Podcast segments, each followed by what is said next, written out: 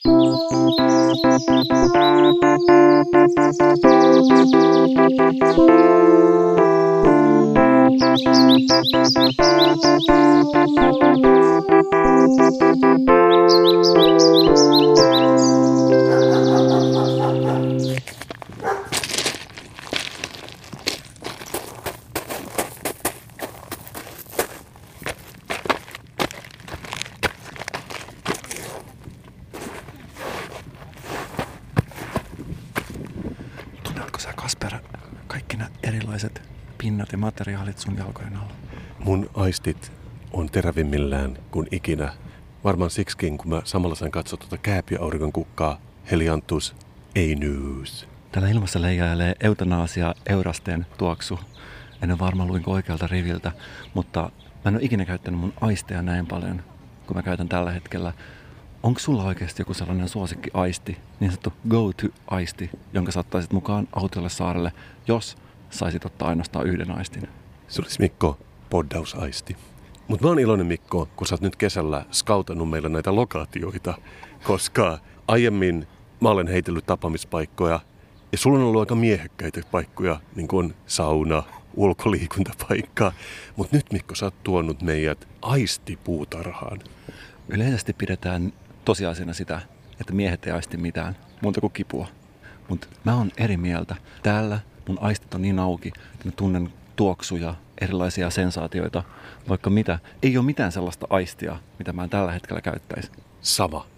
Mun täytyy muuten sanoa, että mä en ole ikinä käynyt täällä. Tää on siis osa, mikä tämän virallinen nimi on? Kaisaniemen botaninen puutarha. Ja täällä on todella paljon mediaa myös paikalla, koska me tassutellaan tällaisella niin kuin aistepolulla, missä on erilaisia materiaaleja, joita saa kokeilla 10 senttisten lenkkareidensa läpi. Samalla tuossa kuvataan jotain niin TV-haastattelua vieressä, joten tämä on niin kuin tehty tällaiseksi hyvin hoidetuksi backdropiksi meidän mediaponnisteluille. Tässä alussa me käveltiin erilaisten pintojen läpi. Täällä on neulasia, käpyjä, tuohta, sepeliä, kiviä. Nimeässä se, ja se on tossa. ja täällä puutarhan nettisivuilla puhutaan, että tämä olisi nimenomaan näkövammaisille, mutta mä uskallan suositella aisteen käyttöä myös muillekin kuin heille, jonka näköaisti on rajallinen. Esimerkiksi jos sä oot tunnevammainen, silloin tämä puisto saattaa herättää sut siitä horroksesta, mikä sulla on. Ja mä en sano, että on huono tämä aistipolku, mikä me äsken tuossa käveltiin, mutta mun aistit tarttis kyllä ehkä A, sen, että mä kävisin paljon jaloin ja ehkä sitä murskattua lasia jossain kohtaa, että, koska mä haluan tuntea eläväni vielä enemmän nyt, kun mun aistiporttini on avattu. Yleisesti myöskin pidetään aina tavallaan lähtökohtana sitä, että jos on aistipuutarha, että siellä pitäisi olla miellyttäviä aisteja. Että pitäisi olla jotain kivaa kengän alla, jos tiedät mitä tarkoitan. Ja täällä leijailee välillä oikeasti aika tällainen eltaantunut tuoksu. Vähän niin kuin voipurkki, joka olisi unohtunut koko kesäksi sinne parvekkeelle. Täällä nämä kukat tuoksuu todella paljon ja mä en voi sanoa, että mä ihan jokaisesta tuoksesta pitäisin, vaikka mä en sillä tavalla arviokkaan aisteja, että niiden pitäisi olla erityisen kivoja. Siinä mielessä tämä kyllä simuloi luontoa aika hyvin, että sielläkään ei kaikki tuoksut aina ole supermiellyttäviä. Mun tulee mieleen just ne lihasyöivät kasvit, jotka haisee raalle tai mädäntyneelle lihalle. Tässä on jotain samaa. Mä oon tosi otettu tästä paikasta. Mä en tiedä, miksi mä en ole käynyt täällä ennen, mutta sen takia Mikko, me tehdään tätä podcastia. Istuttaisikohan me tollaselle penkille ja mä kaivelisin mun laukkuun. Mulla olisi muutama jutsku. Jos samalla voidaan muuttaa meidän puheäänet takaisin normaaleiksi, mä olen mukana. On vaikeaa enää puhua normaalia äänellä tuon aistikkaan intron jälkeen. Ja varsinkin kun me joudutaan seuraamaan tätä yleisradion työskentelyä. Ne sanoo, että rupeaa kuvaamaan kello 2, kello on 11.30, ne on hyvissä ajoin täällä. On. Mun mielestä tänne aistipuutarhaan pitäisi laittaa varoituskylttejä ihmisille. Käyttäkää aisteja, mutta käyttäkää niitä vastuullisesti ja vain vähän kerrallaan, koska musta tuntuu, että mulla on ainakin liian paljon tuntemuksia. Mä en enää pystynyt puhumaan normaalisti. Sano, että sulla on jotain, millä mä saan mun ajatukset pois näistä ärsyttävistä tuntemuksista. Voi pojat Mikko, pidä hatusta kiinni, koska yhdestä aistipuutarhasta toiseen. Mä kävin eilen Mikko Korkeasaaressa. Onko se sulle tuttu paikka? Se on myös paikka, jossa voi käyttää melkein mitä tahansa aistia. Lähinnä hajuaistia, koska sielläkään ei tuoksu niin hyvälle ihan joka paikassa. Musta tuntuu, että mun on tehtävä myös tämä niille 5 prosentille, jotka ei ole helsinkiläisiä. Korkeasaari on siis stadilainen eläintarha. täällä stadissa, joka sijoitsee saaressa, vähän niin kuin Jurassic Park. Et voisi sanoa, että se on niin kuin stadin Jurassic Park. Ja hyviä uutisia, Mikko. Muutamiin paikkoihin en päässyt, mutta siellä oli uusi eläin, ja mä luulen, että sä tulet tykkäämään tästä uudesta eläimestä.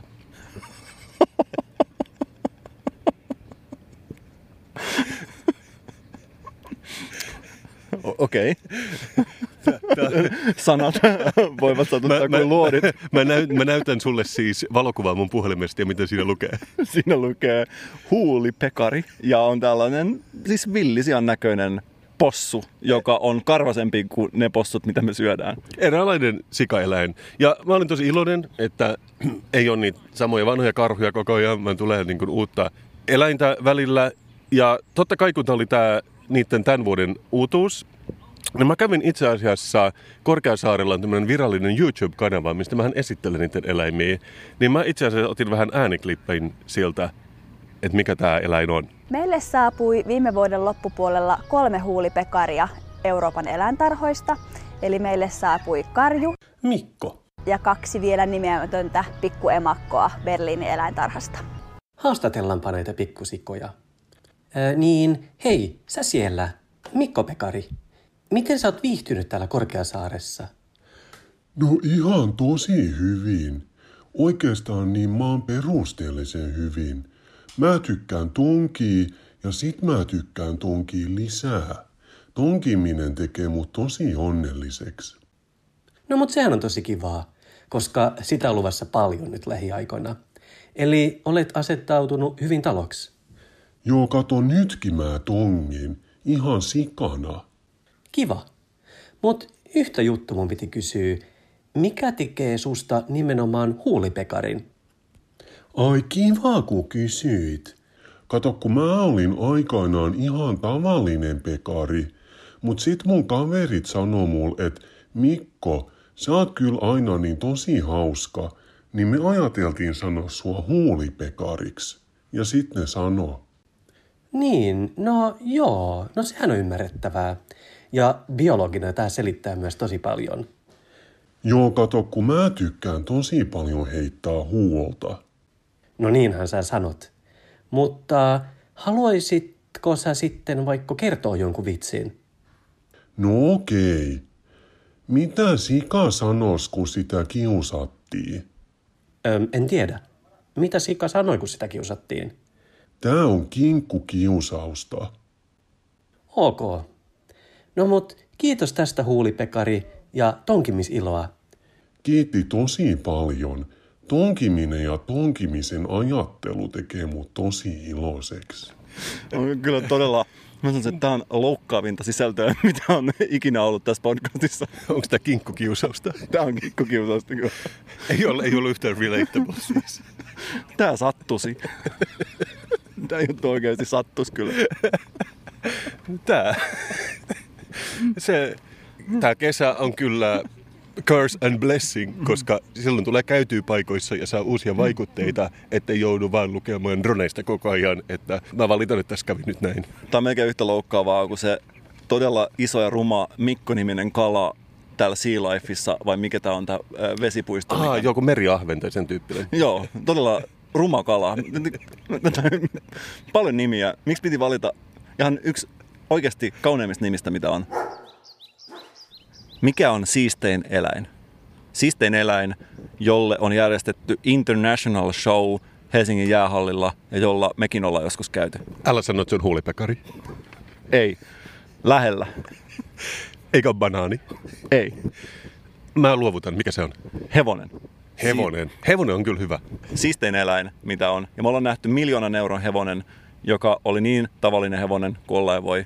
Katso silmiin yhdellä silmällään sivuttain, koska se ei pysty katsoa suoraan eteenpäin, koska sen silmät on pään sivulla. Niin kuin pullulla. ja ne onkin sukua toisilleen. Katso meitä, hirnahti ja lähti jolkuttamaan eteenpäin. Typical heppa. Tyypillinen heppa. Okei, okay, siistein eläin, hevonen. Mikä on siistein sukupuoli kaikista mahdollisista sukupuolista?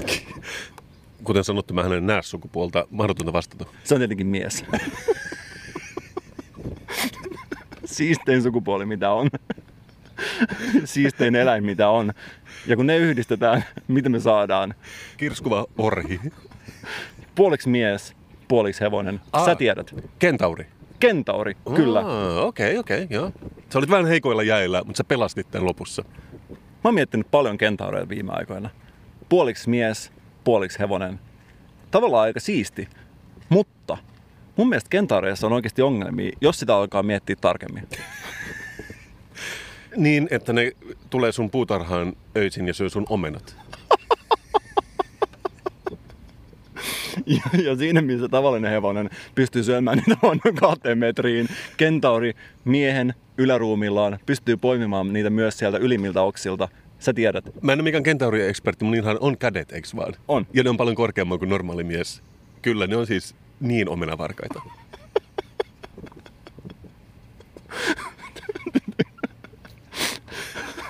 Onko sinunkin puutarhassasi tämä ongelma? Kentauri käynyt taas poimimassa omenat. Hirveän hankala myös, kun tekee sitä 112 puhelua, että puhutaan sinun kentauri, niin siinä äkkiä lyödään luuria korvaan. Mä oon oikeasti miettinyt, että tämä kentauri, mikä on ideana ihan mieletön, siistein sukupuoli, siistein eläin yhdistetty, mutta miten ihmeessä kentauri voi tulla toimeen, koska sellähän on esimerkiksi kaksi sydäntä, kaksi vatsaa ja tavallaan kahdet kädet. Tässähän ei ole oikeasti mitään järkeä tässä kentaurissa. Mm, mä, mä oon selkeästi miettinyt vähemmän kentauria kuin sinä.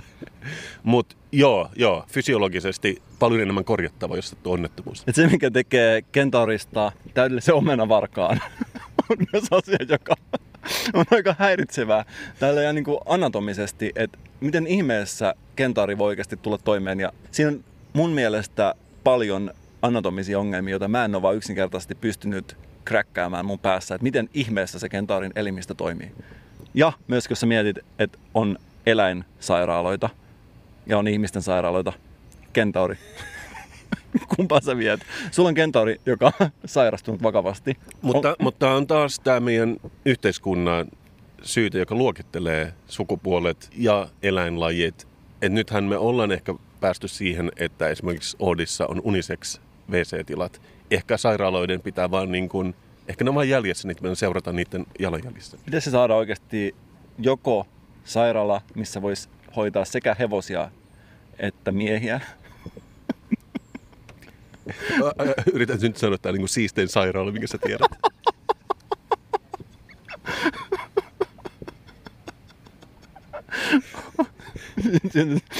Olet sitten mies tai hevonen, me hoidetaan sut kuntoon.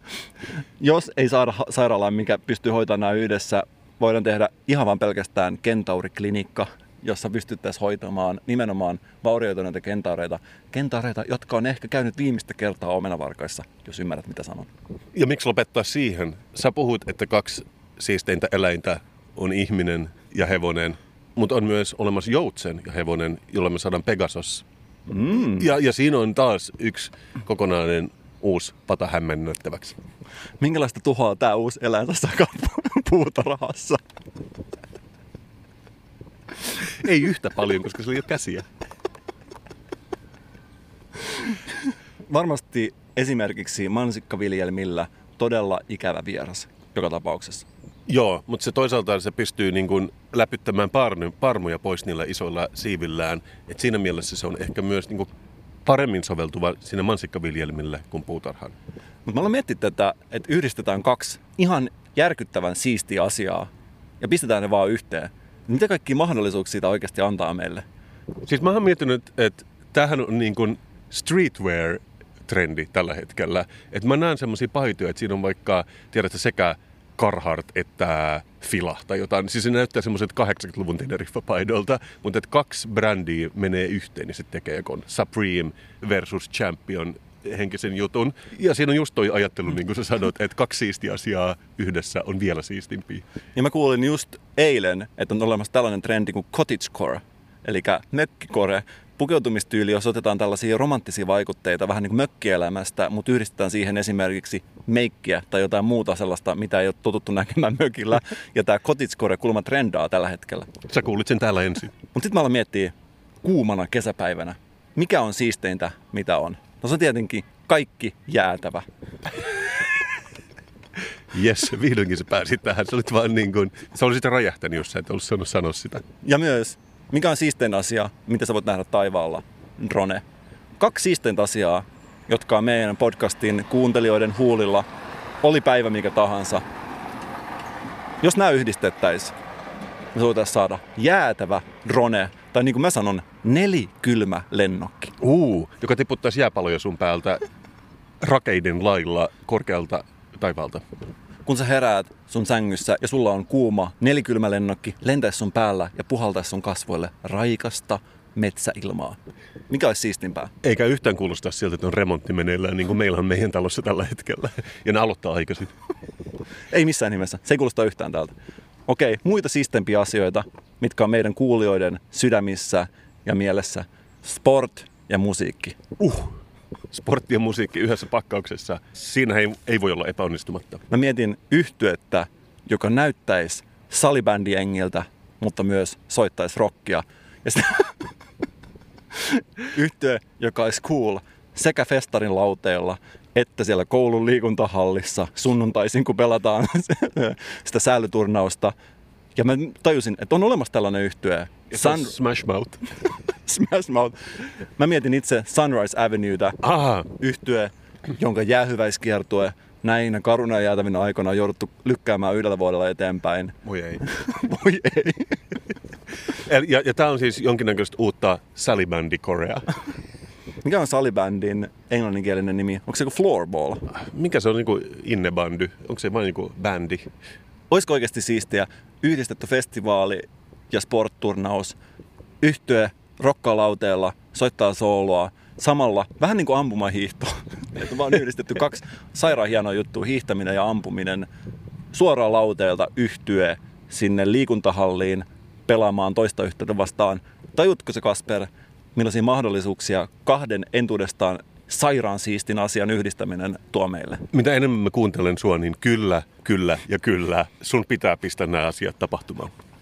Mutta nyt, jos yöllä siellä puutarhasta kuuluu outoa ääntä ja omenoita alkaa tippumaan nyt syksyllä, muistakaa, mistä kuulitte sen ensimmäisen kerran. Pidetään ne puutarhat turvallisina paikkoina, eikä päästetä niitä kentaareita ruokailemaan sinne. Mä taas on ollut, kuten muistamme viime jaksosta, tien päällä ja lukenut maakuntalehtiä. Ja mä oon huomion. Mä tykkään tarkkailla asioita, tehdä huomioita. Mä oon huomannut sen, että monet kunnat tykkää mainostaa itseään näissä lehdissä, mitä saa ottaa ilmatteeksi bensa-asemilla. Ja kaikki mainokset näyttää ihan samalta. On paljon pikkupaikkakunnia tässä maassa ja yhtäistä niillä näyttäisi olevan se, että niissä ei voi tehdä juurikaan mitään. Tai siis voi. Ja mä otin mukaan tällaisen esimerkin. Tämä mainostaa sattumalta Pyhäjokea, paikkakunta Pohjanmaalla, mutta voisi olla ihan mikä tahansa paikkakunta. Mulla ei mitään Pyhäjokea vastaan, mutta jos on se disclaimerina. Mutta tässä nyt esimerkkinä, mitä siellä voi tehdä. Lähde retkelle. Tässä on siis 12 kuvaa ja 12 asiaa, mitä sä voit tehdä Pyhäjoella. Ja mieti, onko näistä mitään sellaista, mitä sä et voisi tehdä esimerkiksi täällä Helsingissä. Lähde retkelle ja siinä pitää ottaa omat evät matkaan, koska sillä ei todellakaan mitään kioskia tai palvelua, missä sä saisit ostettua mitään matkan varrelta. Sitten kaksi, tee tuli ja keitä nokipannukahvit. Kolme, istahda ongelle. Neljä, pulahda uimaan. Sä näet, sä näet mitä mä sanon. Melo, suppaille, tunnista joku lintu. Me leikkikentällä, jos sulla on lapsia. Meillä on niin kuin tällainen leikkikenttä, missä on hiekkalaatikko ja sitten siellä voi kiipeillä jossain telineessä. Sä voit mennä yleisurheilukentälle ja sitten tämä grande finaali ja paras juttu, mikä niillä on, tenniskenttä. ja, ja Todellakin pistää harkitsee kyllä lähtöä pääkaupunkiseudulta, koska täällähän asuntojen hinnat on aikamoisia. todellakin nämä nyt oli Pyhäjoelta, mutta, mutta siis kaikki, ne on kaikki samanlaisia, että asioita, mitä sä voit tehdä missä tahansa Suomea tai oikeastaan maailmassa, niin pitäisi tehdä, tulla tekemään just sun kuntaan. Mun suosikki oli joku, nyt mä en muista, se oli joku ehkä enemmän niin kuin Lappiin päin menevä kunta, että oli vaan sinänsä kuva, kaunis kuva jostain tunturista ja sitten oli pinottu niitä kiviä päällekkäin stone balancing hengessä ja ei mitään tekstiä. Että sä voit tulla sinne ja laittaa muutaman kiven päällekkäin ja sitten lähteä iltajunalla kotiin. Ja mä ymmärrän kyllä, tyhjästä on paha nyhjästä, että jos siellä ei ole kuin vesistö ja metsää, niin ei voi tehdä juttuja. Mutta mä luulen, että mä pystyisin parempaan. Mä kanavoin mun sisäistä pyhäjokelaista ja mä keksin heti kolme asiaa, mitä voisi tehdä paremmin Pyhäjoella. koska mä kävin Wikipedia-sivulla ja katsoin, mitä Pyhäjoella oikeasti on. Niin tässä on mun kolme vinkkiä, jotka oikeasti kiinnostaisi ihmisiä. Koska mä luin esimerkiksi Wikipedia, se oli aika lyhyt artikkeli, mutta siellä on esimerkiksi yrittäjyyslukio Pyhäjoella. Eikö kuulosta ihan fantastiselta? Kyllä mua kiinnostaa, millaista on yrittäjyys lukiotasoisena. Koska mä halusin ilman muuta, että siellä järjestettäisiin nyt kesällä niin, että joku nuorkokoomuslaiden tulee pitämään luennon siitä, että jokainen on oman onnensa seppä. Se kiinnostaisi mua paljon enemmän kuin että mä istuttaisin ongelle. Siellä voisi myös olla, jos nythän ei ole kenelläkään kesätöitä, kun on korona, mm. niin nämä yrittäjyyslukiolaiset vois tulla takaisin sinne kouluun ja ne vois järjestää pippelihousu muotishown. Millaiset on pippelihousta? Nuorkokoomuslaiset. Sellainen aika liian tiukat ja ehkä chino-henkiset. Onko se sellainen, mistä pystyy näkemään ulkopuolelta, mitä taskuissa on? Toisessa taskussa puhelin, toisessa taskussa kourallinen kolikoita ja takataskussa, en tiedä, ehkä joku uistin. Ne on, ne on kohtuuttoman tyköistuvat. Niitä sanotaan pippelihousuksi kuulemma. Mä en ole keksinyt tätä termiä. Mutta sä huomaat heti, heti rupesi niin kun kiinnostaa toi junalippujen osta. Pyhäjoella voisi myöskin tässä saman tapahtuman yhteydessä jakaa tällaisia laadukkaita neuleita, jossa on Pyhäjoen logo, ja jotka on ehkä tällaisissa kesäisissä kevyissä auringonlaskun tai nousun väreissä. Joo, ja niitä ei puettaisi päälle, vaan ne vaan lepäisi tuossa olkapäillä. Neule, joka on ehkä valmiiksi ommeltu niin, että sitä ei edes pysty pistämään mitenkään muuten kuin olkapäille. Sä kuulet itse, että tämä muotishow, tämä yrittäjyyslukion muotishow, se tekee itsensä. Koska jos ne on yri, vähänkään yrittäjähenkisiä siellä, niin kuin niiden pitäisi olla, niin nehän järjestäisi tämän, eikä ehdottaisi, että mä etsin jonkun geokätkön niiden kunnasta. Okei, eikä siinä kaikkea. Kuten sanottu, tässä ei ollut paljon mistä niin ammentaa, mutta mä luin, että Pyhäjolla ilmestyy ilmaisjakelulehti, jonka nimi on Pyhäjoen kuulumiset. Mä haluaisin, että Pyhäjoen kuulumiset tekisi erikoisnumeron, jonka kertoisi siitä, miten raahelaiset ja kalajokilaiset tulee Pyhäjoella viemään pyhäjokilaisten naiset.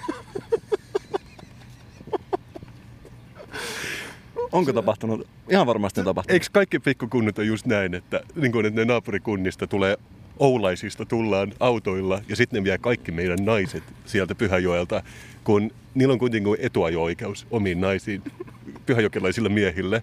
Niin tästä mä haluaisin nähdä ehkä jonkun dokumentin tai ehkä jonkun jopa näytelmän. Ne vois kyllä tehdä tämän. Voisiko Pyhäjoelle ottaa tällaisen uuden käytänteen, jossa pyhäjokelaiset nuoret yrittäjät voisi laittaa korvamerkkejä, tällaisia muovisia lappuja paikallisten naisten korviin ja ikään kuin tehdä ennakkovarauksia. Olisiko tässä mitä ideaa?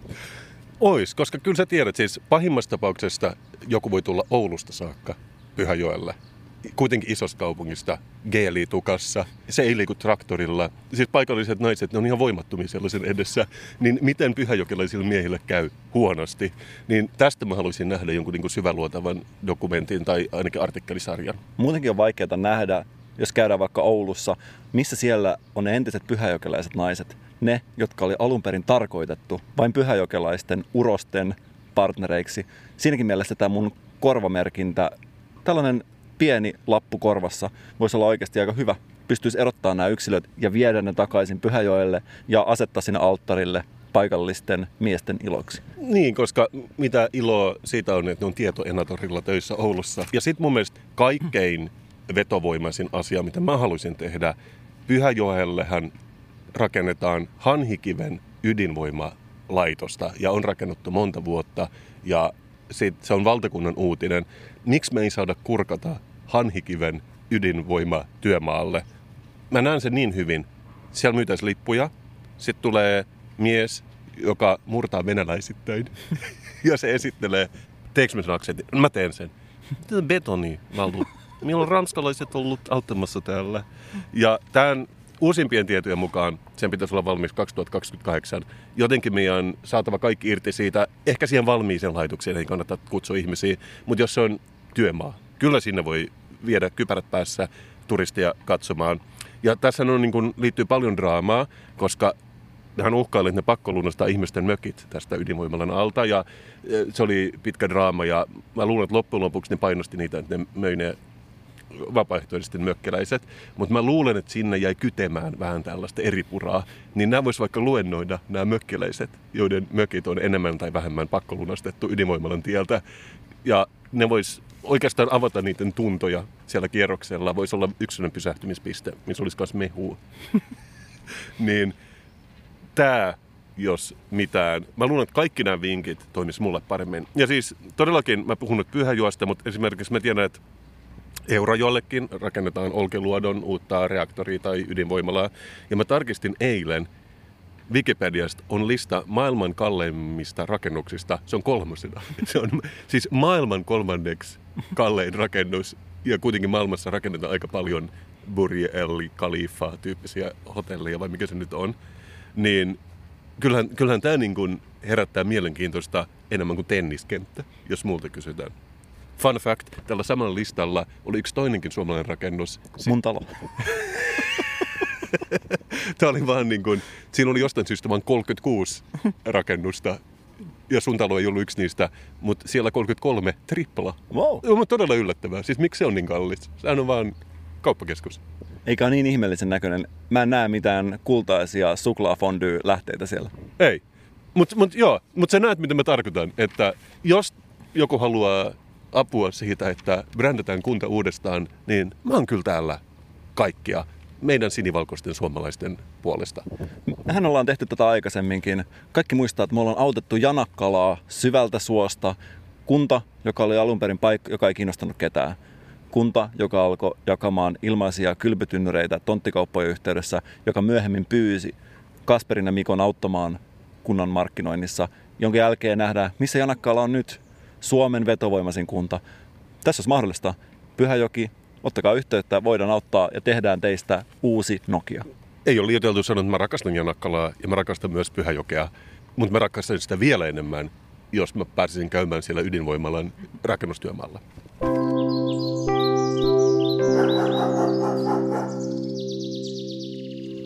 Koska sulla on viimeksi ollut kädessä Iltalehti tai Iltasanomat, lööppi lehti. Hmm, mä näen niitä lounaskahviloissa. Ei, ei kyllä ole ollut vuosiin, mutta sitten samalla, että onko kenelläkään, koska eikö niitäkin saateta klikata auki netissä nykyään? Ja klikkaatko sä edes auki niitä? Ootko sä oikeasti ihminen, joka lukee iltapäivälehtiä netistä? Mä klikkasin auki eilen, kun mä olin tehnyt jonkun niin hauskan twiitin, että Iltalehti kirjoitti sitä jutun.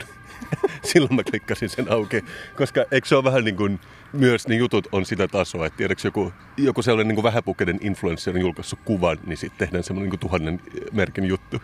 Koska mä en oikeasti varmaan valehtelematta yli kymmenen vuoteen käynyt Iltalehden tai Iltasanomien sivulla. Mä oon joskus kokeillut sitä ja mä en taju, mitä siellä tapahtuu. Mä en taju niistä uutisista yhtään mitään. Mä en taju niitä ihmisiä. Joku Kardashian on julkaissut jonkun uuden meikkikuvan jonnekin ja sitten tällaista, että se on mahdotonta seurata, mutta nyt kuitenkin viikonloppu on takanapäin. Mä oon viettänyt koko viikonlopun yksin sisällä, mikä on tällaista ää, kokeellista viikonlopun viettoa, mutta oikeasti aika mukavaa. Ja samalla se tarkoittaa sitä, että on ehkä käytössä se ylimääräiset 15 minuuttia käyttääkseni siihen, että sä käyt iltapäivälehtien sivulla ja tutkit oikeasti, mitä siellä tapahtuu. Ja mä voisin nostaa kaksi asiaa, mitkä mulle jäi päällimmäisenä mieleen iltapäivälehtien nykytilasta.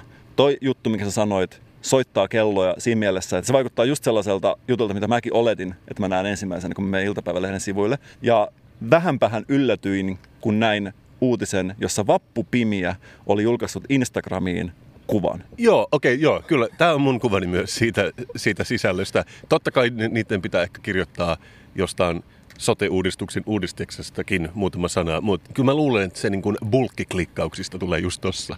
Ja tämä Vappu Pimeä uutinen oli mun mielestä siinä mielessä ihan erinomainen esimerkki, koska se, että joku influenssari postaa kuvan, ei vielä ylitä uutiskynnystä.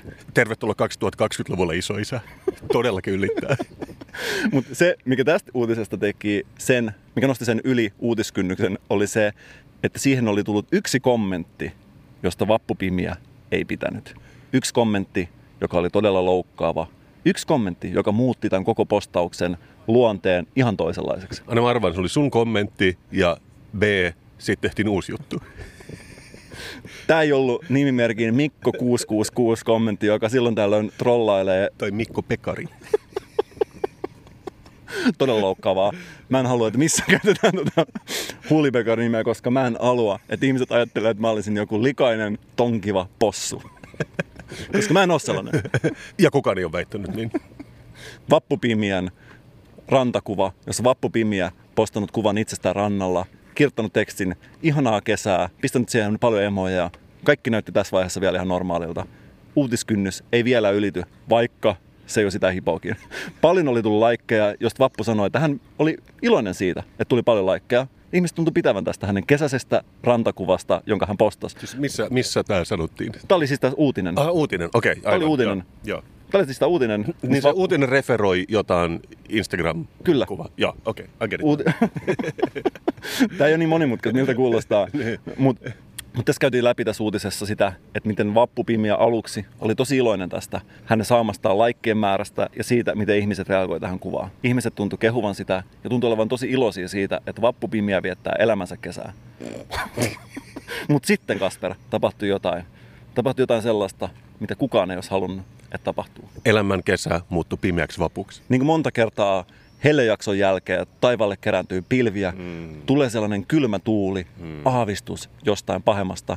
Ja silloin iski kommentti, joka sai vappupimiän ja iltapäivälehdet polvilleen. Joku oli kommentoinut vappupimiän kuvaa, jossa oli siis pelkästään hänen kasvot. Yhdet karvat täytyy naisellakin olla, ja ne on kulmakarvat. Okei. Tämä oli se kommentti, josta Vappupimiä ei pitänyt, koska tässä oli ilmeisesti Vappupimiällä ei ollut kulmakarvoja tässä kuvassa. Ja tämä liittyy tähän karva teemaan, mikä on meidän nykyyhteiskunnassa. Mun kaverit itse kävi läpi tätä. Ilmeisesti Ruotsissa joku influenssari 2015 tai joskus viisi vuotta sitten oli tehnyt jonkun Adidaksen kampanja, missä ei ollut ajanut säärikarvojaan, joka oli tällainen ensimmäinen pasunan puhallus naisten karvojen vapautukseen. Nyt se on rantautunut Suomeen viisi vuotta myöhemmin. Näin mun omia sanoja. Sen takia mä voin sanoa nyt ihan mitä tahansa. Disclaimer.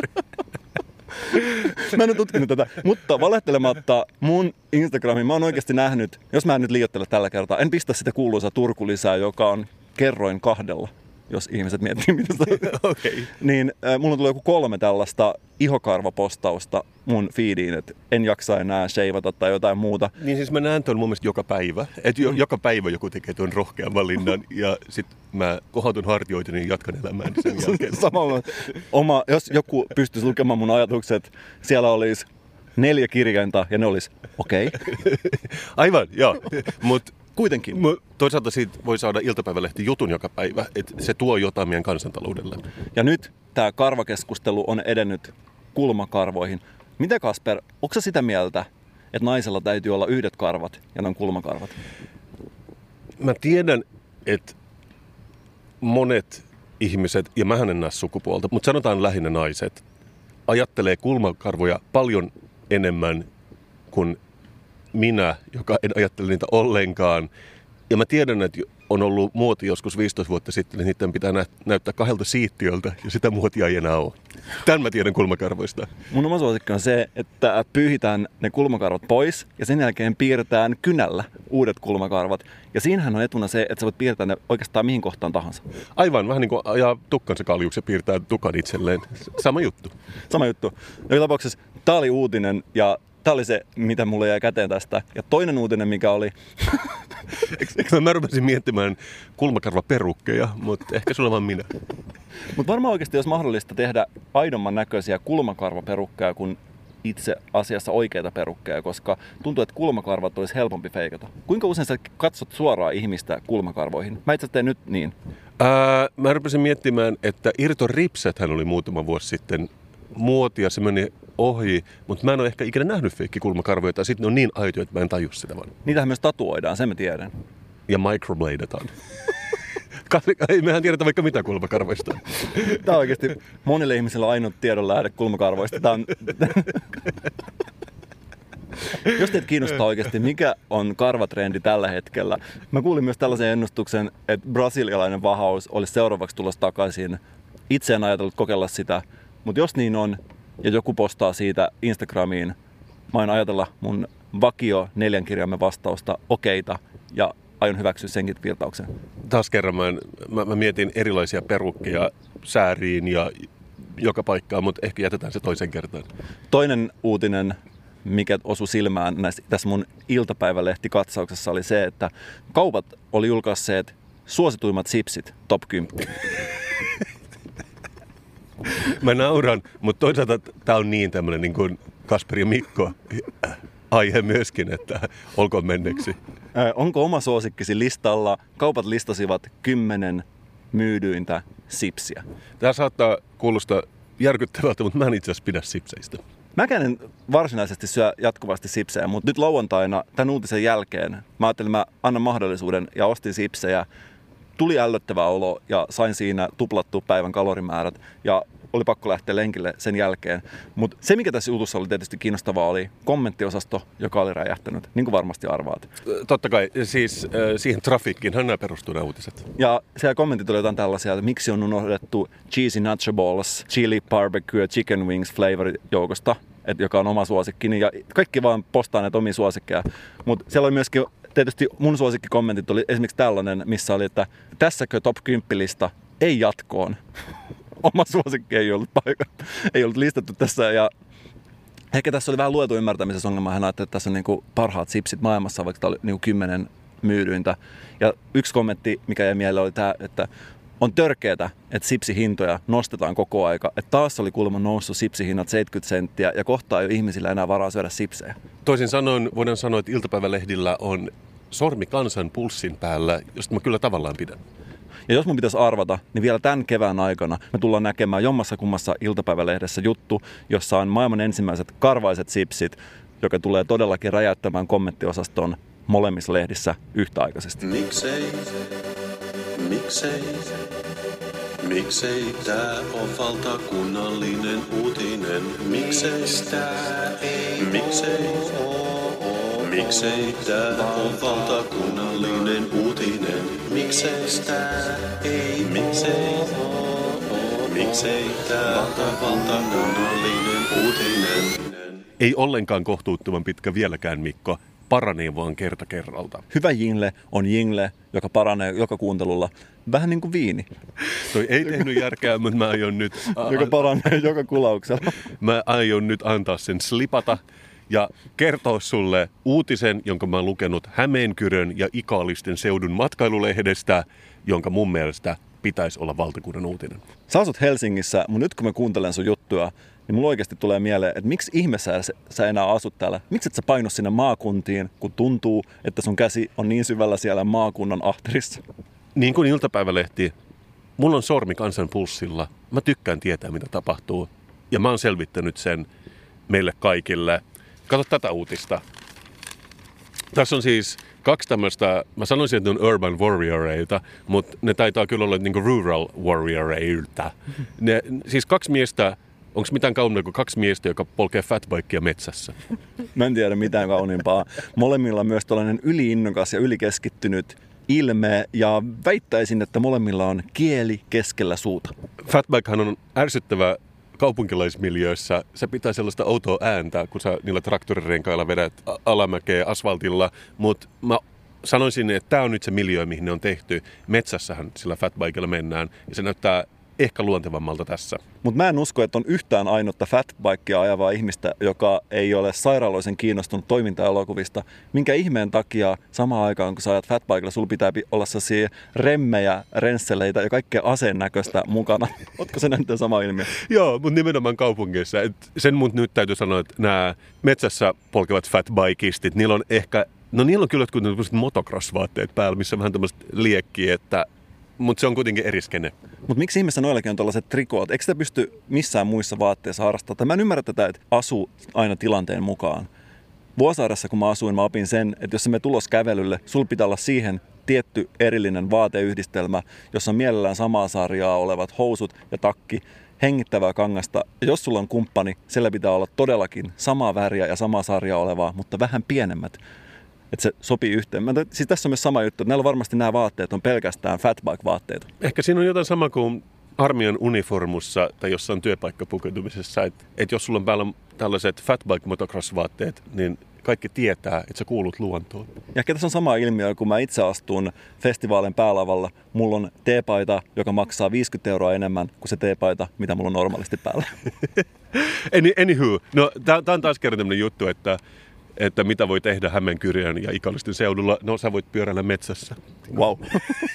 koska sitä ei missään nimessä pysty tekemään Helsingissä tai missään muualla. Mutta se ei oikeastaan ole mun pointti, koska siitä me puhuttiin jo. Kaikki nyt tietää, että se on näin. Mutta oikeastaan mä haluaisin, tässä on myös haastateltu näitä pyöräilijöiltä, ja tästä tulee se skuuppi. Mä haluan, että luet sen ääneen, se on nostona täällä. Juoksuun verrattuna pyörällä pääsee nopeammin ja paljon pidempiä matkoja. Muistakaa, mistä kuulitte sen ensimmäistä kertaa. Ja tämä on oikeastaan, tämä on se koko juttu, että Hieno, hieno nosto kyllä, siis uskomaton nosto. Siinä on toimitus ollut hereillä, kun on kuultu tämä lause. Joo, ja koko tämä juttu itse asiassa kertoo siitä, koska se ei ole vaan mikään irrotettu lause, vaan tässä on niin kokonainen sivun juttu siitä. Ää, mastopyörällä pääsee liikkumaan luonnossa ja sopivalla sykkeellä. Syke ei nouse liian korkeaksi, kuten ainakin minulla helposti juostessa nousee, sanoo tämä herra. Juoksuun verrattuna pyörällä pääsee myös nopeammin ja paljon pidempiä matkoja. Juosta ei jaksa määränsä enempää, mutta pyörällä voi mennä vaikka koko päivän, Liukkonen sanoo. Eli skuuppi ikallisesta polkupyörällä pääsee nopeammin kuin kävellen. Ja mä en tiedä susta, mutta tämä ei varsinaisesti blowannut mun mindia, kun mä luin tämän jutun. Mutta pistää kuitenkin ajattelemaan asioita vähän eri kantilta. Hieno uutinen. Miksi tämä sitten mun mielestä pitäisi olla valtakunnan uutinen? Taas kerran, mä näen, että tämä vasta raapasee pintaa. Mä haluaisin, että ihmiset puhuisivat tästä enemmän ja mä haluaisin nähdä seuraavat jatkojutut. Autolla pääsee vielä nopeammin kuin pyörällä ja paljon pidempiä matkoja. Se on totta. Älä vaan sano, että siinä jutussa myös sanottaisiin se, että autolla väsyy vähemmän ja syke ei nouse niin korkealle kuin esimerkiksi pyöräillessä. Sä luit mun ajatukset ja mä luulen, että vaikka tämä juttu ei mainitse sitä tässä ikallisten lehdessä niin kokonaan, niin ne kuitenkin vähän niin kuin, ne on siellä nuuskimassa sitäkin, koska tämän jutun lopussa sanotaankin, että pyörän voi pakata auton matkaan ja lähteä polkemaan jonnekin kauemmas. Tämä on myös yksi tämmöinen pyörilätyyppi, mitä mä en ole oikein ole ikinä ymmärtänyt. Sä meet autolla johonkin pyörälläksesi. Et se polkupyörä itsessään ei ikään kuin olisi kulkuväline, vaan sun pitää mennä johonkin, sit pyörällä vähän ja sitten pistää se taas autoon ja ajaa takaisin. Mä pystyn näkemään ainakin kymmenen kesää eteenpäin jatkojuttusarjoja, jossa vähitellen edetään nopeammasta nopeampaan. Älä vaan sano, että seuraavaksi sä puhut siitä, miten junalla pääsee vielä nopeammin kuin autolla. Junalla pääsee nopeammin kuin autolla ja kuuntelisi tätä Mikko. Lentokoneella pääsee ihan sikapitkälle ja ilmassa. Sä et ole edes riippuvainen mistään teistä. Oi oi, oikeasti niin hienoa, kun vihdoin tämä kaikki ärsyttävä asia loppuu ja päästään matkustelemaan. Ei ole paikkaa, minne mä en lentäisi. Ja mä aion oikeasti ottaa sinne mukaan tämän juttusarjan, missä kerrotaan, mihin kaikkialle mä pystyisin matkustamaan. Kyllä, ja siis tämä avasi mun silmiä todellakin niinkin pitkälle, että mä en näe täällä loppua. Raketilla pääsee vaikka kuuhun, Mikko, ja silloin se syke, se on lepotilassa. Se ei nouse 30 iskua korkeammaksi missään vaiheessa. Ja mä näen jo ingressin valmiina mun mieleni silmällä ja siinä lukee, että rakettimatkailu ei sovi kaikkeen kukkarolle. Tämä iltapäivälehtien lukeminen on tehnyt sulle hyvää, Mikko. Mä otin samalla linjoilla. Te muistatte, missä te kuulette tämän ensin. Juoksun verrattuna pyörällä pääsee nopeammin ja paljon pidempiä matkoja. Pidetään tämä mielessä. Kaksi siisteintä asiaa, mitä on mies ja hevonen yhdistetään. Sitten tulee vielä siistimpää, supersiistiä. Mutta sitten mä mietin, että miksi jättää tähän. Onko mä oikeasti ainut, kuka on keksinyt tämän? Ja en tietenkään ollut. Ja mä törmäsin uuteen tieteen lajiin, jota mä en ollut ennen tiennyt, että on olemassa. Ja se on urheilupsykologia. Kaksi asiaa, mistä mä pidän enemmän kuin miehistä ja hevosista. Tämä kuulostaa todellakin uutuudelta, koska just tällainen vanhan ajan valmentaja tai voimistelun opettajahan tykkäsi enemmän niin kuin huutaa, että sai tahtonsa perille. Mutta mä luulen jo, että viime vuosina on saatu mukaan semmoista vähän niin kuin psykologista öögaa siihen peliin. Mä en tiedä, onkohan mä jakanut ikinä mun muistoa yläasteella, jossa mä myönnän sen tässä. Mä olin ihan vähän ärsyttävä silloin ja Ai silloin. Sori, käyttäisin urheilutermiä. Jos joku syöttää sulle lapaan, sun pitää niin kuin, lämästä. mä annon sen kiiltävällä lautasella, joka on valmistettu hopeasta ja sä söit sen. Okei, mä myönnän, mä oon vieläkin ihan vähän ärsyttävää. Mutta mä olin silloin vähän niin kuin miettii nettitrollia ilman nettiä. Eli vaan Trolli. mulkku. Mulkku on yksi sana, jota silloin on käytetty mun mielestä vähän loukkaavaa. Mutta liikuntatunnilla mun liikunnanopettaja piti mulle puhuttelun pyysi mut siivouskomeroon. Jos, ja Wow, wow, tämä menee nyt diipiksi. Tämä oikeasti, tämä on tapahtunut, tässä ei ole yhtään turkulisää tällä kertaa. Otti mut siivouskomeroon ja sanoi, että Pykäri, sinä olet niin ärsyttävä, että mun tekisi mieli hakata sut. Ja, ja mä en tiedä tapahtuuko sitä enää, mutta tämä on just tällainen mun kokemukseen kyllä niin kuin vanhan ajan opettaja saattoi just tehdä näin. Mutta sitten se tapahtui tällaisen jälkeen. Mä sain palautetta jostain, mä olin ollut jotenkin tosi ärsyttävä. Ihan varmasti oikeastikin olin. Mä sanoin jokaisen asian, minkä hän kertoi mulle. Mä sanoin just. Siihen aikaan ei ollut vielä keksitty jep-sanaa. Se oli just aika ennen jeppiä. Jepifikaatio tapahtui vasta sen jälkeen. Tämä oli aika, jolloin sanottiin just kaikkea. Ja hän sanoi, että sano vieläkin kerran just, niin mä hakkaan sut. wow. Ja- wow. Tämä on sitä klassista Ja Tätä ei ollut niin Pulp Fictionista, se I double dare you, motherfucker. Niin kuin, Ei, mutta sitä on, sitä on oikeasti Se tapahtunut. on saanut inspiraation tästä tapahtumasta, se elokuva. On. Ja tämä on se urheilupsykologia, mihin mä oon itse tottunut. Joo, joo mutta tämä tukee mun teoriaani, että, että ennen vanhaan oli eri lailla ja ehkä niin kuin fyysisempää se valmentaminen. Ja nykyään tykätään käyttää sanan säilää mieluummin. Silloin OKLssä liikuntatieteellisellä neuvottiin työskentely lasten kanssa. Step 1. Jos lapsi on ärsyttävä, uhkaa hakata hänet, niin ehkä hän sitten ymmärtää vihdoin lopettaa sen ärsyttävänä olemisen. Ja tämä lasten hakkaaminen oli sellainen niin kuin yksi työkalu, yksi vaan niistä työkaluista, mikä tavallisen liikunnanopettajan pakkiin kuului oleellisesti. Nykyään mä en tiedä, miten tähän suhtaudutaan, tai mikä on se ikään kuin tieteellinen versio tästä lasten pahoinpitelyisellä uhkaamisesta, mutta joka tapauksessa näiden vuosien jälkeen nyt mä saan vihdoin sen ikään kuin viimeisen sanan. Terveiset vaan sinne Saloon.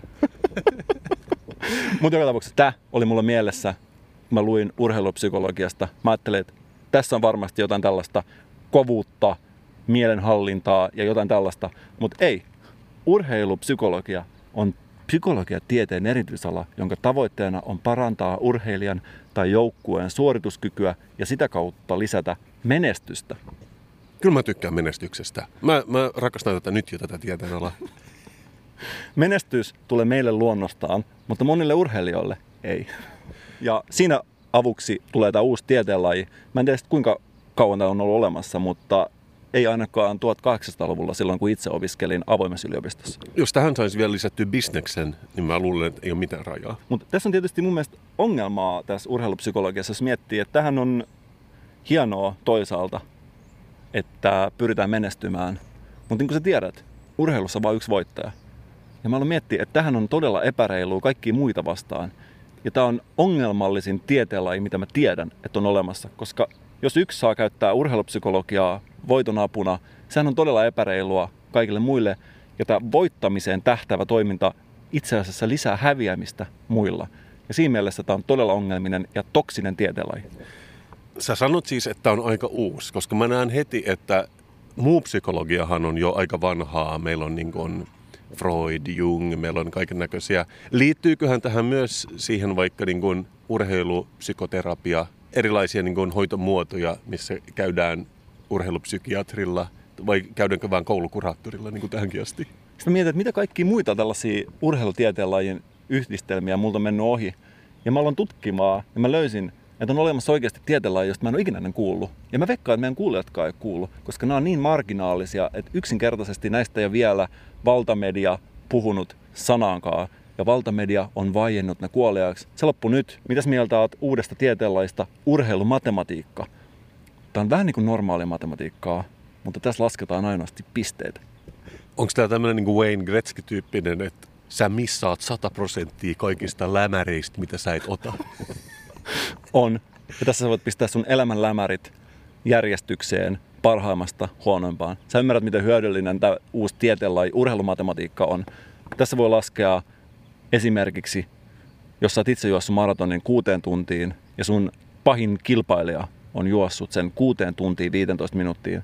Urheilumatematiikan avulla sä pystyt laskemaan, kuinka paljon hitaammin sun pahin kilpailija, joka on tullut kakkoseksi, juoksi tämän matkan. Tämä tiede tulee mullistamaan pisteille laskun. Urheilumatemaatikkona mä itse käyttäisin usein termiä you do the math. Siinä vaiheessa, kun toinen tulee silleen kontaten maaliin, kun voittaja on jo siellä. Tämä on mielenkiintoista, koska mä en tiedä, miten paljon urheilu on normalisoitunut. Sehän on ollut vähän jäissä nyt keväällä, mutta ne lehden palstamillimetrit, ne ei kirjoita itseään.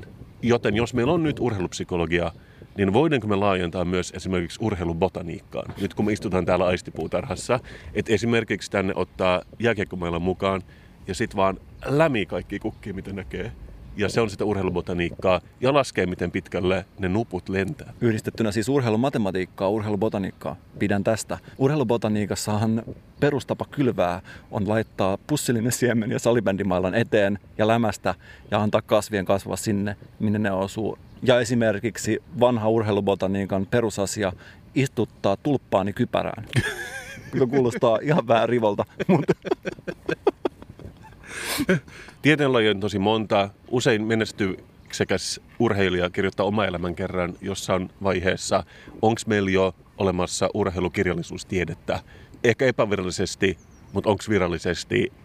Mä näkisin, että urheilu ja akateeminen maailma lyö rennosti yläfemmaa tälläkin hetkellä läps. Ja kun te mietitte, missä te olitte silloin, kun te kuulitte ensimmäistä kertaa urheilun ja tieteen yhdistymisestä, se on tämä torstai. Torstai, joka toi teille niin paljon enemmän kuin osasitte vielä aamulla odottaa. Mikon juoma. Jano juoma. Taivan tuoma. Viikon juoma. Sinä ja minä aistien puutarhassa, aurinkokin pilkahtaa pilven takaa ja mulla on kaksi hammasmukia. Ainut aisti, mitä mä en ole vielä tänään käyttänyt täällä aistipuutarhassa, on mun janoaisti. Saanko mä nyt käyttää sitä? Saat ja tämä unboxing on aina mun mielestä mielenkiintoisin. Mä haluan nähdä, mitä sun leuka loksahtaa, kun sä näet tämän pahan pojan. Oshi. Live Fight Win. Tämä on siis kirkkaan sininen, isotoninen puolalainen urheilujuoma, jossa on tällainen huutava mies etiketässä, joka sanoo Live, Fight, Win. Ja hänen nimensä on Robert Lewandowski. Ja mulla oli semmoinen epäilys, että me ollaan juotu tätä Oshi-juomaa ennenkin. Soittaa kelloja. Eikö se ole joku japanilainen juoma? Eikö tämä on nimenomaan puolalainen? Aa. Ja siis mähän on itse asiassa, mä kirjoitan aina semmoisen pienen bloginoston jokaisesta meidän jaksosta. Mä googlasin, me ollaan juotu Oshi jääteetä vuonna 2018, mutta se oli todellakin niin kuin jotain urheilullista jääteetä. Tämä on isotoninen juoma. Mikä on isotoninen juoma? Sä kysyt. Mä, mä googlasin sen ja se tässä lukee näin. Oshi I- isotonic drinks are pioneering drinks for the new generation of people living an active life. Eli sinulle ja minulle. Tässä puhutaan, että jos sulla on ollut intensiivistä fysikaalista exercisea, niin silloin tämä on paikallaan. Meillä on ehkä enemmän ollut intensiivistä fyysistä poddausta, mutta sä tiedät, mitä sä tarkoitat. Se jäätee kaksi vuotta sitten. Se oli vain esileikkiä. Nyt on vuodessa emoalus, ja se on tämä isotoninen, kirkkaan sininen, ällöttävän näköinen juoma. Miksi tässä on kuvassa liikunnanopettaja, joka on juuri hakkaamassa nuorta 14-vuotiaista poikaa, joka on ollut todella ärsyttävä hänen tunnilla? Miksi tässä on tällainen raivoava liikunnanopettaja kannessa? Se on todella toksisen näköinen, koska siinä on siis, siellä on todellakin nyrkky pystyssä ja se huutaa, mutta tämä on urheilupsykologia, Mikko. Tätä me urheilijat halutaan. Me halutaan vähän tällaista testosteronin purkausta samalla kun me juodaan sinistä nestettä. Ja se, mikä saattaa olla muualla toksista, on siellä salilla jumppatunnin jälkeen ja suihkussa vaan ihan sairaan siistiä. Anna mä luettelen, mitä vitamiinia tässä on. B3, B5, B6, B7 ja arva mitä? E. Tässä on myös E-vitamiinia, joka kuulostaa vähän keksityltä. Mä en ikinä kuullut E-vitamiinista ennen. Kuitenkin the main purpose is to regulate water and electrolytes in the human body and to support the muscular system. Kaikki tietää, että isoin lihas ihmisen kehossa on aivot, joten mä sanoisin, että meidän niin poddauslihas tulee voimistumaan ja sykkimään, kun me juodaan tätä juomaa. Tätä on kuulemma myös olemassa erikseen for runners and for bike riders, joten ne on tehnyt isoa työtä siellä puolessa, kun on tehnyt tätä. Mutta avataan nytten. Mulla tulee nyt ekanenkin mieleen tästä väristä se, kun joillakin seniori-ihmisillä on wc sellainen juttu, mikä ripustetaan reunaan, ja aina kun huuhtelee, se tekee siitä vedes sinistä, täyttää täsmälleen siltä. Onko näillä myös uimareille oma juoma, koska mä näen ongelman triatlonistien keskuudessa. He joutuvat ennen kilpailua ostamaan kolme pulloa, sekoittamaan yhden suhde kolmeen kaikkia näitä juomia. Hirveän työlästä, vai onkohan heillä myös triatlonisteille oma juomansa? Jos ei ole, niin pitäisi olla. Mä huomaan tästä korkista, että se on myös tämmöinen erittäin sporttinen, että siinä on niin kohtuuttoman paljon muovia, että sitä pystyy tolleen sippaamaan erikseen. Mutta mä nyt avaan tämän koko värkin ja haistan tätä. Okei, se ei siis haise pahalle. Tulee mieleen joku tällainen lasten limsa. Joo, siis ehkä loppujen lopuksi paremmalta kuin tämä aistien puisto, mutta todella ruman väristä, kun se kaataa lasiin, varsinkin kun se kaataa keltaiseen lasiin. Ja tuossa sun turkosivärisessä lasissakin näyttää erittäin kiinnostavalta toi väri. Eks, siis sä kun oikeasti tiedät jotain psykologiasta, niin mä, mä muistan tällaisen faktan, että sininen väri on se, mitä ihminen juo tai syö kaikkein vähiten mielellään, koska se yleensä koetaan myrkylliseksi. Mä en tiedä siitä mitään, mutta mä aion nyt maistaa. Sama. Mm, Vähän laimeahko. joo, tai siis sisältää sokeria ja makeutusaineita. Mä en ole ihan varma siitä, että pitäisikö sinulle jompi kumpi, koska se makeutusaine aina niin kuin vähän tolleen muistuttaa itsestään jälkimakuna.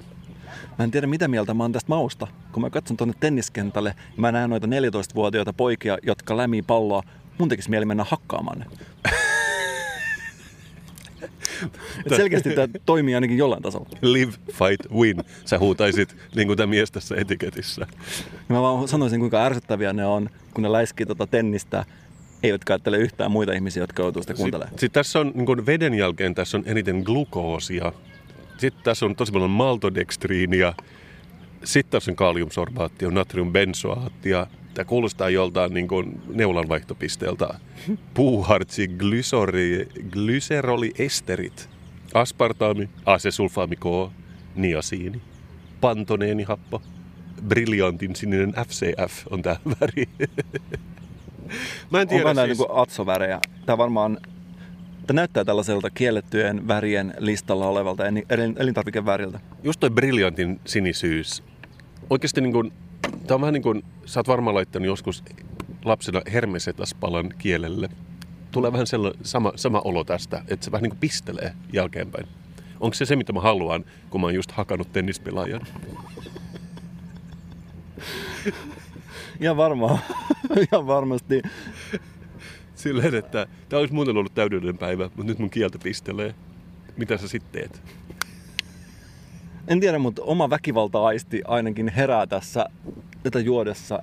Sopii tosi hyvin kaikille ihmisille, joilla on paljon niitä väkivaltafantasioita, mutta jotka ei vielä ehkä uskaltanut niitä toteuttaa. Parasta, että me lopetan tämän juominen. Mä tiedän, että se on kyllä balanssi, me ollaan aistien puutarha, mutta se ehkä myös niin kuin, voimistaa niitä vääriä aisteja, jota tämä juoma ei yhtään auta.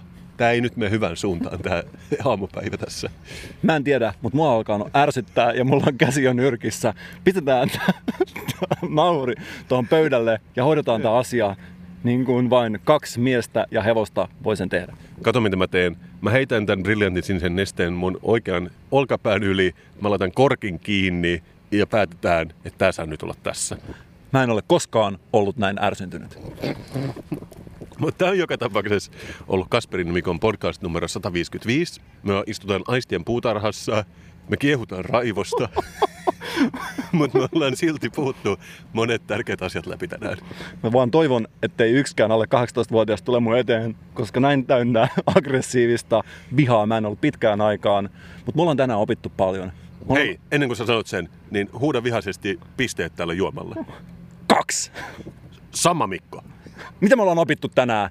Me ollaan opittu tänään paljon kentaureista, puutarhojen pikkutuholaisista, omenavarkaista, joita me ei tiedetty vielä aamulla, että on edes olemassa. Me aloitettiin tosi hiljaa, me kuiskittiin, mutta se on loppu nytten. Me ollaan oikeastaan menty kokonainen matka tässä Aistien puutarhassa. Se, se alkoi ra- rauhallisesti, mutta nyt meidän mittarit hakkaa punaisella ja se on osittain tämän viikon juoman syytä. Mun jokainen aisti on tällä hetkellä täysin saturaatiopisteessä ja mä tunnen ainoastaan vihaa. Ainut tunne, joka mulla ylipäänsä on mun tunteiden laatikossa, kun mä matkustan ympäri Suomea. Mä oon maakuntamatkailu Mikko. Mä oon maakuntamatkailu ja mä oon kertonut hyviä vinkkejä, mitä pystyy tekemään tuolla maaseudulla. Eikö se riitä sulle? Jos mä tekisin yhden pyhäjokilaisen tässä, niin mä vetäisin sitä pataan ihan välittömästi. Ja nauraisin, kun se kiemurtelee stadilaisella nurmikolla tuskissaan. Ja mä en tekisi niin, vaan mä tekisin niin niille oulaisille, jotka yrittää viedä pyhäjokelaisesti naiset, koska se on pelkästään oikein niille.